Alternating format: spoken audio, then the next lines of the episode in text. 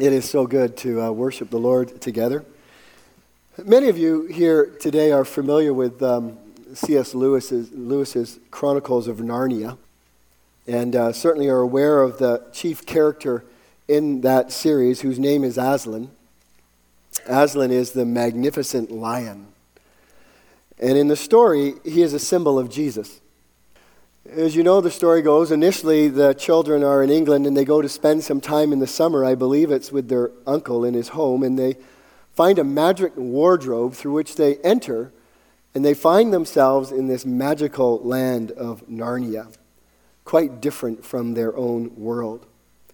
Fast forward to about a year later, and once again they are leaving uh, um, uh, and going to various um, boarding schools, and they're at a train station, and all of a sudden at the train station, it begins to collapse in on them. And again, they are magically transported to this wonderful land of Narnia. But it takes them a while to find themselves there because they realize that everything has changed. And they can't really locate themselves in the land initially. Buildings that they had been familiar with are now in ruins. And what the children don't understand is that while only one year had passed for them in England, over 1,300 years had passed in Narnia. One night, as they had been there for a while, they were just about done and ready to give up because of the battling that they had been in. They were sitting around a campfire, and suddenly this shadow emerged on the edge of the clearing. And little Lucy, who's one of the prime characters or main characters in the story, sees Aslan. And she runs up to Aslan. She grabs the lion around the neck and hugs him and runs her fingers through his mane. And he even lets her ride on his back. And she says, Aslan, you're so much bigger than you were last year. Aslan smiles at her and says, Lucy, it hasn't been a year, you know. It's been thousands of years.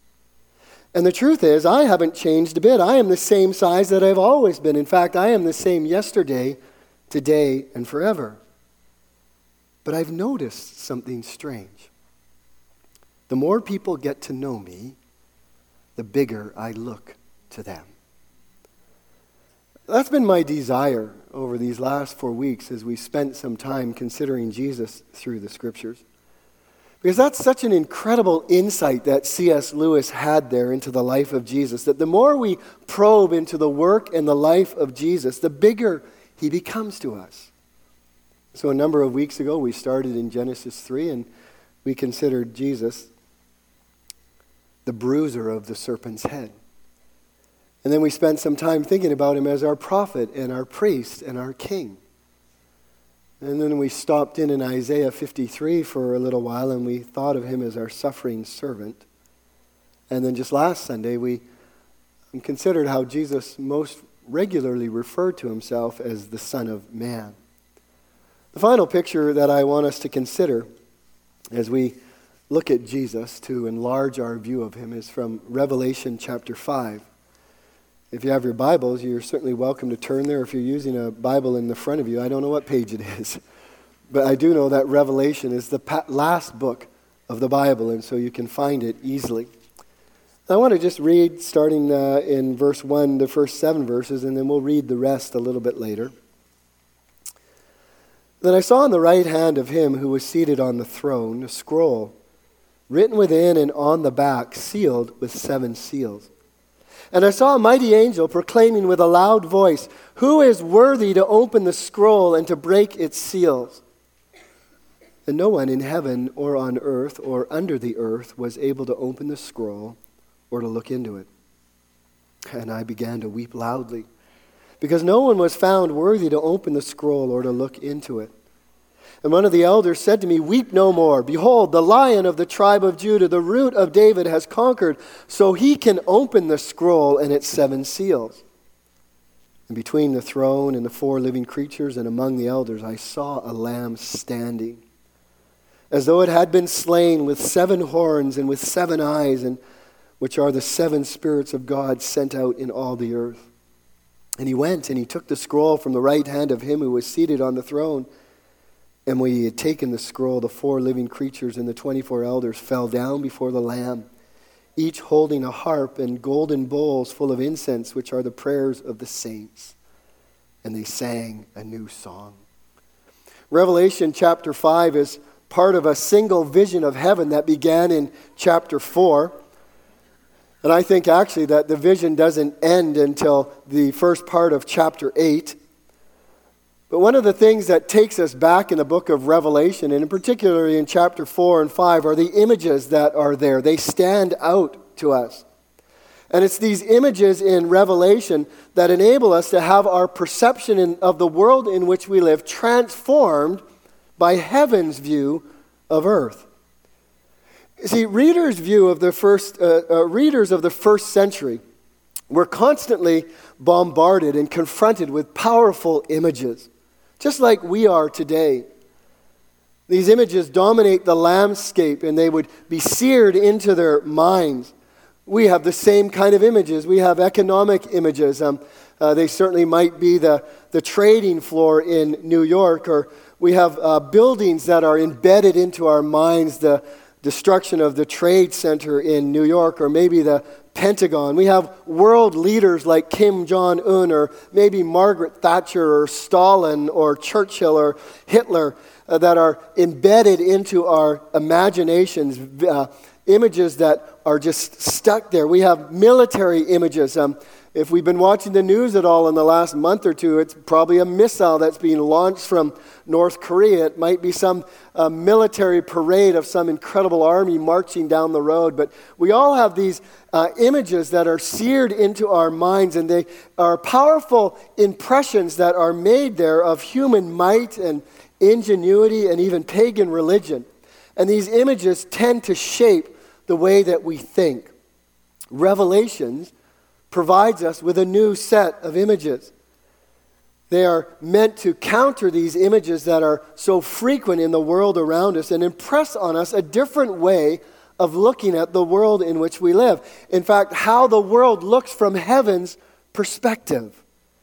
And in chapters 4 and 5, we hear over here how much singing and praising and delight there is in heaven over what God is doing here on earth. The visual power of the book affects a kind of purging of our Christian imaginations, refurbishing it with an alternate vision of how the world is and what it will be. The inhabitants of heaven, as it were, can already see things from God's perspective. As a result, they know how things turn out. And as they think about the church on earth, past, present, and future, they burst out into glorious and triumphant praise. This is how heaven looks at the future of the world in which we live. And it's important that we consider taking those images of heaven ourselves and pushing out the images of earth that are there. Darrell Johnson, a commentator on Revelation, talks about heaven also as not being a place far away. We often think of heaven as something way up there, way far away, but it's not that way. Heaven is really just another dimension of reality. It's here, it's everywhere, it's right around us. We just don't have the eyes to see it. And there's a sense in which Revelation 4 and 5 is giving us eyes to see the spiritual reality that's all around us. I've used the, the, um, the story of Elisha from uh, 2 Kings to help us re- remind us of this. A couple of times, Elisha was one that was hated by the Syrian king because he kept thwarting his attempts to conquer or catch him because God would show him where, where the king was going to be and he would evade capture. Eventually, Elisha finds himself in a city and he's staying there. And when the servant of the man of God rose early in the morning and went out, behold, an army with horses and chariots was all around the city. And the servant said, Alas, my master, what shall we do? He said, Don't be afraid, for those who are with us are mo- more than those who are with them. Then Elisha prayed to the Lord, O Lord, please open his eyes that he may see. And so the Lord opened the eyes of the young man, and he saw, and behold, the mountain was full of horses and chariots and fire all around Elisha. God just needs to give us eyes to see the spiritual reality that's all around us. And so, Revelation 5 gives us a vision of heaven that gives us an even clearer picture or vision of earth. And this is why we need to have these images seared into our minds to replace the images of the world and the media. And there's three in particular. There's many, but there's three in particular. One comes from chapter 4, and it's a throne. It's the throne of heaven, it's the throne of the universe. And loved one, it's occupied. Have a vision in your mind when the world seems chaotic that the throne of the universe is occupied by God. And then there's a second picture that we get, and you might have heard it as I read. It's a scroll or a book. This is a book of all the predetermined purposes of God from the foundation of the world to its end. And all of these purposes are worked out. Heaven bursts into praise because God is sovereign.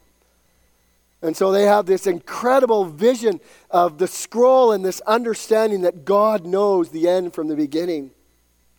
And then, third image that we should have seared into our minds is the vision of a lamb standing as though it had been slain. Because all history, all history is tied to the work of this lamb. And the whole cosmos erupts in worship at what he accomplishes in the universe. And so we come to chapter 5, verse 1, and the first part of verse 1 picks up the heart of chapter 4.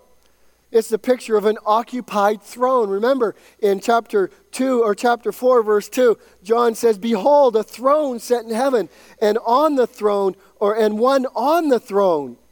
Loved ones, this is a picture that we need to have constantly. In fact, it fueled the psalmist meditation again and again in the book of Psalms. I was just reading this morning in my devotions in Psalm 123. I lift up my eyes to you, the one who sits enthroned in heaven. What a way to walk through life, to face the difficulties and trials of life by lifting up your eyes to heaven and realize that the throne of heaven guides and directs the affairs of this world. And then he sees something new. Something that wasn't in chapter 4, but is now in chapter 5. It's a new detail. Then I saw in the right hand of him who was seated on the throne a scroll written within and on the back, and it was sealed with seven seals. Seven, as I will mention a couple times, is a number of completeness or fullness. This expresses that the scroll uh, contains the full or the complete plan of God for this earth and for this cosmos. The right hand is one that expresses power and authority. And in the scroll, it's written on, on, on back and front. It's full, it's overflowing, it's complete. In those days, scrolls could be up to 10 meters in length, they could contain a lot of information. And so he sees this scroll in the right hand of the one who is sitting on the throne. What's in the scroll? Why is it sealed? When will it be opened? And why is John so alarmed that there's nobody found in heaven or in the universe that's able to open it? As I was thinking of this, I was thinking of the, the, the, the uh, um, what do we call it um, when it's not real? the fake of Arthur, the, the, the story of Arthur the king. And uh, it's the well known legend. That's the word I'm looking for. And uh, in his day, there was a sword that had been embedded in a rock. And as the ancient story goes, the sorcerer Merlin had devised this test that would identify the true heir to the throne. And only the individual who could come and dislodge that magical stone or sword that was embedded in the stone would have the right to reign over the kingdom. And as the legend goes, Arthur pulls the sword from the stone, making it clear to everyone that he is the rightful king. This is similar to Revelation chapter 5, and I wonder if the legend of Arthur was taken from Revelation chapter 5. Only the task in Revelation 5 is to open a seven sealed scroll. This calls for somebody of particular qualification. He must be the true heir, he must be God. I'm of the mind that as we think about this scroll, as I've already indicated, that it's God's full redemptive plan and the future history of all his creation, including all the judgments that are to come. And it culminates in the vindication of his servants and the unchallenged establishment of his dominion on earth and in heaven. The scroll, in other words, contains the full account of what God, in his sovereign will, has determined for the destiny of the world. It's the plan for bringing the kingdom of heaven to earth. It's what we pray. Your kingdom come, your will be done on earth as it is in heaven. It's contained in that scroll. And in verse 2 and 3, we find that a call goes out then. A loud call, and it had to be a loud call because it had to reach the farthest corners of the cosmos. The call is who is worthy to open the scroll and to loose its contents. It goes into heaven, it goes into earth, it goes under the earth, and no one steps forward. Not only could they not open it, they couldn't even look at it. No one and nothing in all of creation proves adequate for carrying out God's purposes. John recounts for us his initial reaction I wept. Another version said, I cried and I cried. And so does our world as it looks around and it longs for somebody to step up to the plate, somebody to take control, somebody to solve the problems of the world, somebody to end suffering and pain. And nobody is able to do that. John is overwhelmed by a sense of doom. The tension in heaven must have been palatable as they waited and they waited and they waited and no one stepped forward. At last, the tension is broken. It says in verse 5 one of the elders around the throne says, Weep no more, stop your crying. Behold, the lion of the tribe of Judah, the root of David, has conquered so that he can open the scroll and its seven seals. And I wonder, even at that point, although it doesn't recount it here, that all heaven must have erupted. There is one who is able to take the scroll and to break its seals. And what a description of this one. The Christology in this passage is just oozing with incredible insight. He's first described as the lion of Judah. We sang about that a little bit earlier today. It comes from Genesis chapter 49, verse 9. When Jacob dies, he blesses his 12 sons with prophetic language. And in the case of Judah, the founder of the tribe of Judah, Jacob promises that the scepter shall never depart from him. And he describes him as a lion's whelp. The lion of Judah then reflects the kingly figure who God promises would arise from the tribe of Judah to lead God's people. And he would be like a lion rising to devour its prey, a ferocious warrior that would come from Judah.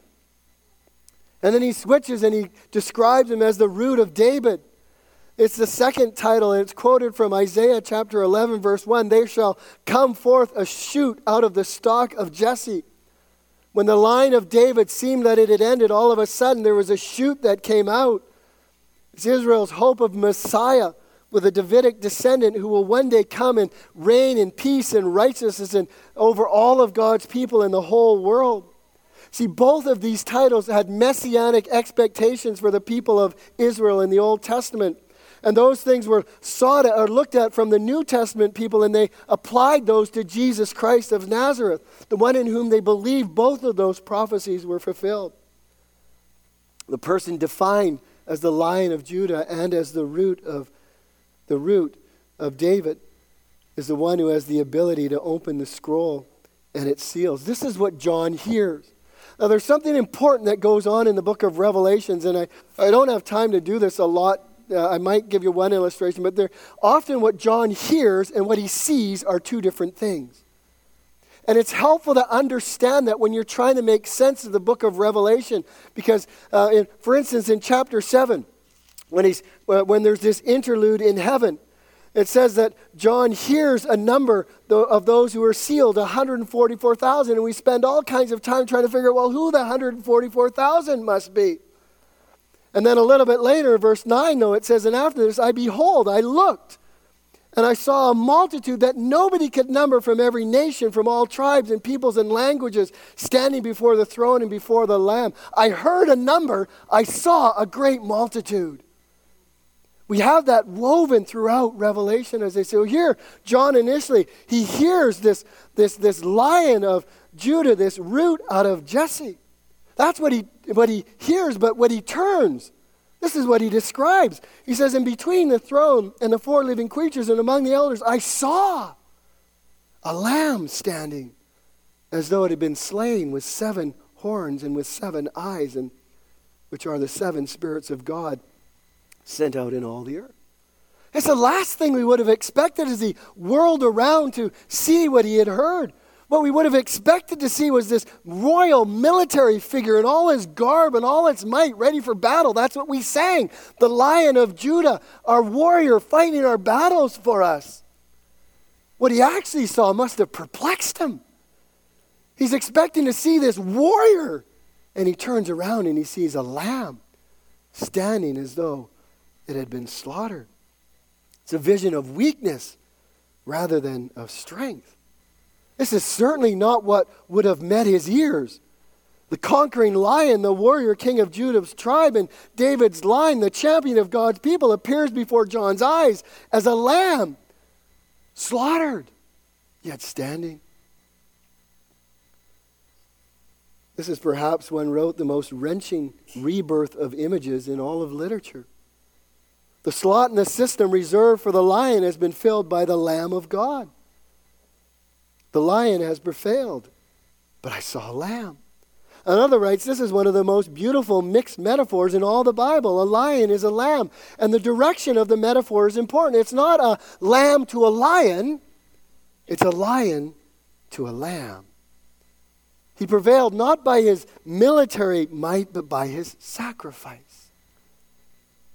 It's impossible to overstate this transformation that the lion is transformed into a lamb that becomes our Passover lamb.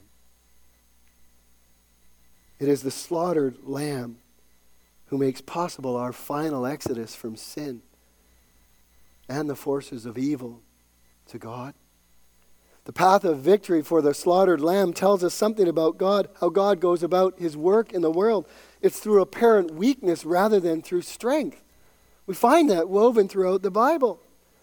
The slaughtered lamb is God's way, I think, of showing contempt for the power of the world. God doesn't establish his kingdom with invading armies and with intimidation as did the Romans, but through the humiliating death of Jesus Christ. The lamb wins by going to the cross. The lamb overcomes by giving up his life as a sacrifice. You know what this means then, loved ones? We're not waiting for a future battle to be fought. The battle has already been fought. And where was it fought? It was fought on the cross. That's where the Lamb won. Everything now is just mop up until our King returns. The cross is the central point in history, as is the exaltation of the Son of Man when he was uh, raised into heaven, ascended into heaven, is now sitting at the right hand of the Father, as Daniel chapter 7 reminds us. He is now the exalted Son of Man sitting at the right hand of God Almighty, the Ancient of Days. The vision of the Lamb standing as though slaughtered in the midst of the throne is significant. Seven is a number of perfection, as I've already mentioned. It's a number of fullness, it's a number of completion. And so the lamb has seven horns. What do those horns symbolize? Well, they symbolize power and strength and might. Seven horns portray his supreme power. They are the visual equivalent of Almighty ascribed to the Lord God. This lamb is omnipotent, all powerful. And then we come to the eyes. The eyes are symbolic of knowledge and of presence. One, like the Son of Man, stood among the seven lampstands in Revelation 2 and 3. He's everywhere present, and he's all knowing because at the beginning of each of those churches' letters, he says, I know where you live. I know this. I know that. It's reminding us that this Lamb is God. He's all powerful, he's everywhere present, he's all knowing. This is the Lamb who is standing in the middle of the throne. Verse 7 says, And he went and he took the scroll from the right hand of him who was seated on the throne. And the entire cosmos erupts in worship. This is the one who stands in the midst of the throne. This is the one who is able to take the scroll and open it. This is God. The slaughtered sacrifice stands no longer dead, but alive forevermore and ready to open and execute God's plan for the end of this world. And as I say, heaven explodes in praise. This is how best to describe what John writes for us in the next verses in chapter 5. Three explosions of worship.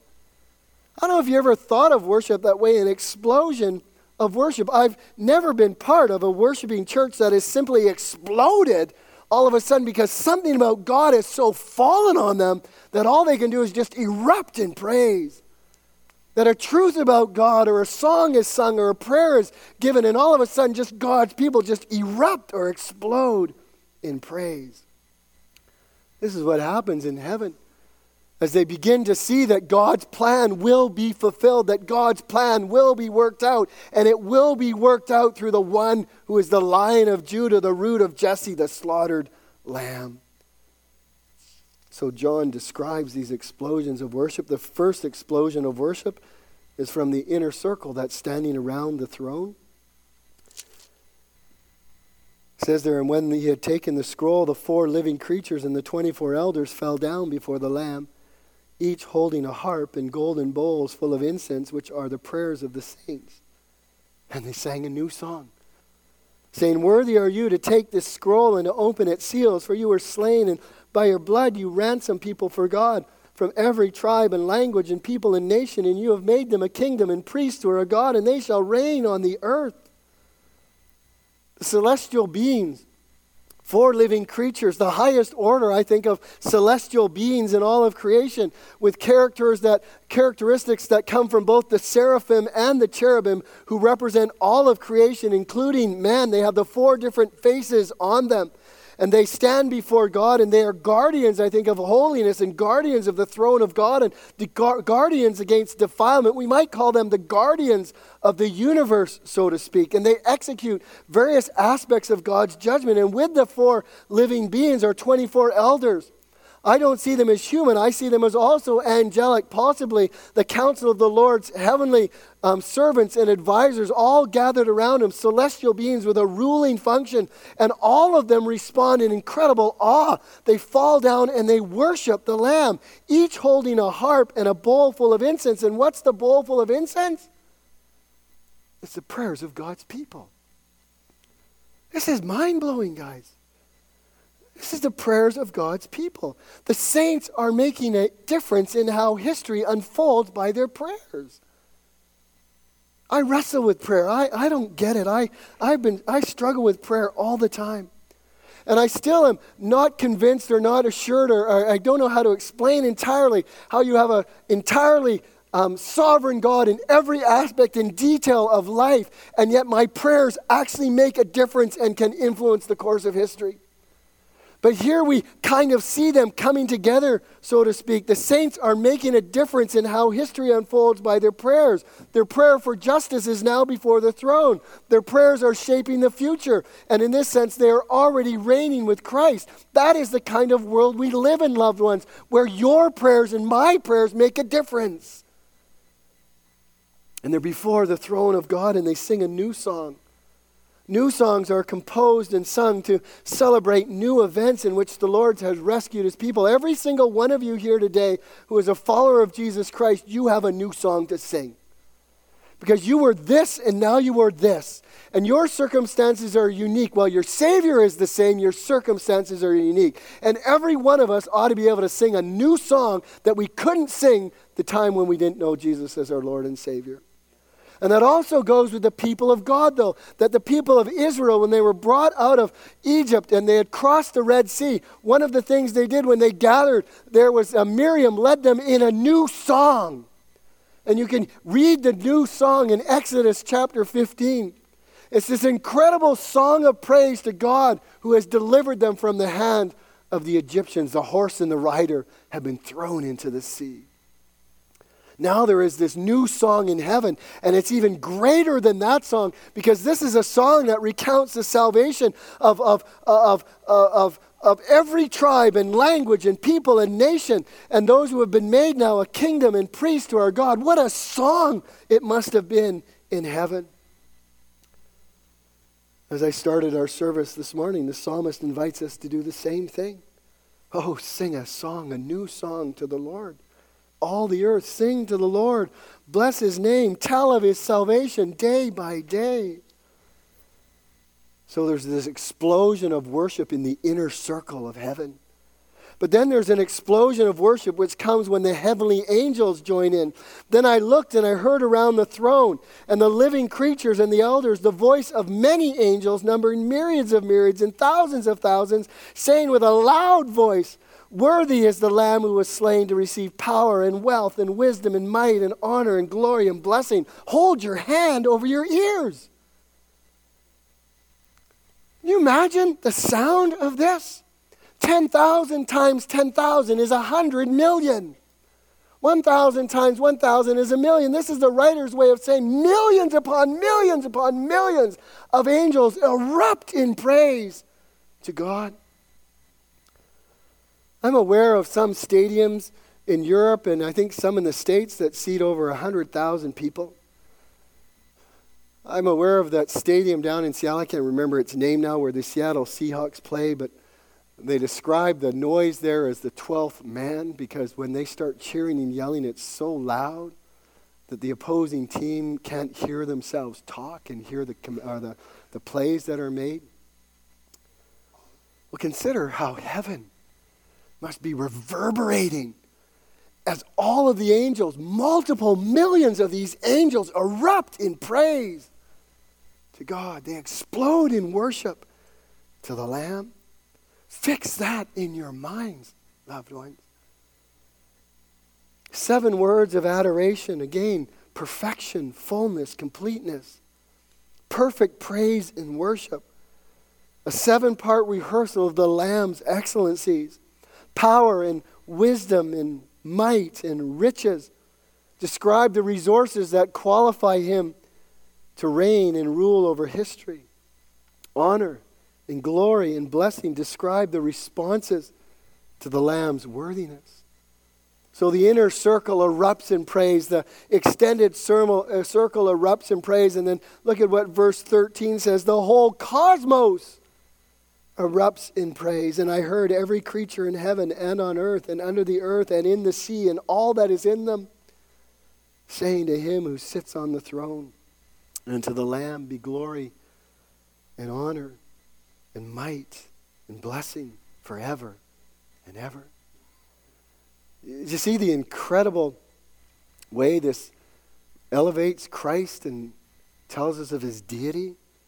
Because God alone is to be worshiped, and yet here we have them singing praise to God who has created and the Lamb who has redeemed without any concern whatsoever.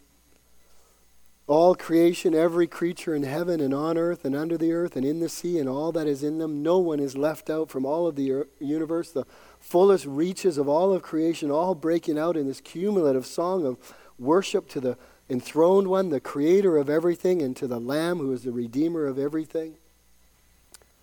Could this be part of the image that Paul saw when he wrote in Philippians that the name of Jesus every knee should bow in heaven and on earth and under the earth, and every tongue confess that Jesus Christ is Lord to the glory of God the Father? Is your Jesus too small? We do refer to him as our older brother, as Hebrews tells us. We love to sing, What a friend we have in Jesus. And that's right and that's true. Do you think of Jesus this way? The center of the universe, the redeemer of the universe, the one on whom all of history hinges, the one whom multiple millions of angels, the highest order of angels, all the cosmos falls down and worship. Is your Jesus too small? Loved ones, what happens in heaven should change the way we see everything on earth. I was troubled with my own reaction as I was reading these verses over and over again this week. Troubled by the death of awe. What have you felt as we've read and as we've worked through this text? Was there even a sense of gravitas or of the glory or the power or the incredible worship? Or are we thinking about the football game we're going to watch when we get home or stuff we have to do when we get home or what's coming in the coming year. Picture in Revelation chapter 4 and 5 is a reality more deeply real than anything we experience here on earth. The eternal rule of God is awesome. The adoring creatures in heaven and the authority of the Lamb to carry out on earth God's plan for the rescue and restoration of all of creation to its chief end, which is the glorification and the enjoyment of God. Ought that not to create a deep sense of awe or a growing sense of awe in us? This is my Father's world, or ne'er let me e'er forget that though the wrong seems oft so strong, God is the ruler yet. This is my Father's world. The battle is not done. Jesus, who died, shall be satisfied, and earth and heaven be one. I hope you understood or get that the center of reality is the Lamb. I don't think you'd find a secular historian in the world who would ever say that Jesus Christ is the center of history, but he is. Because without his life, his sacrifice, his death, God's plan for history of the world would still be sealed. And history only makes sense in the light of what God is doing in this world and what God is bringing to pass in this world. Everything in heaven, everything on earth, everything under the earth is dependent upon the Lamb. Are you? Let the images of Revelation 5 be seared into your minds. The lion, the root, the lamb, the scroll, the cosmic worship, the occupied throne. Bring it back to those three alone, even, and let these be seared into your mind. There is a throne. And it's what? Occupied. There is a scroll, and it contains what? The sovereign purposes of God for this world. There is a lamb who has done what? Who Has redeemed and purchased a host of people who cannot be numbered to be priests and kings to our God. Finally, the way to the enthroned one, the way to the one who sits on the throne, the only way is through the Lamb standing in the midst of the throne. I think this image or this vision gives insight or explanation into Jesus' words I am the way, the truth, and the life. No one comes to the Father but by me. He is the only one who is to be praised because he has purchased our redemption. History is tied to the Lamb. Listen to the Lamb. Follow the Lamb. Worship the Lamb. You see, when we see reality through the lens of Revelation 5, we will be able to join in the heavenly song with loud voices saying, Worthy is the Lamb who was slain to receive power and wealth and wisdom and might and honor and glory and blessing. And we'll be able to join with the whole cosmos saying to him who sits on the throne, and to the Lamb be blessing and honor and glory and might forever and ever. Amen. Father in heaven, we thank you for your word today.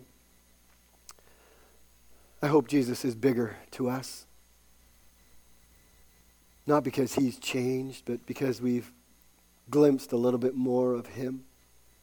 Father, I pray that the images and the vision of heaven that we get in Revelation 4 and 5 will begin to eclipse the images that we get through media here on earth. And that we will increasingly see earth from heaven's perspective rather than the other way around. I thank you for the Lamb. I thank you for the Lamb that is standing even though he was slaughtered. And I pray for anyone here today who maybe is wrestling with these sorts of things and giving thought to spiritual realities and wrestling with Jesus Christ and who he is, I pray that your spirit might take something that was said or sung or prayed and begin to open their heart and their mind to this incredible eternal truth of who Jesus is. We pray this in Jesus' name. Amen.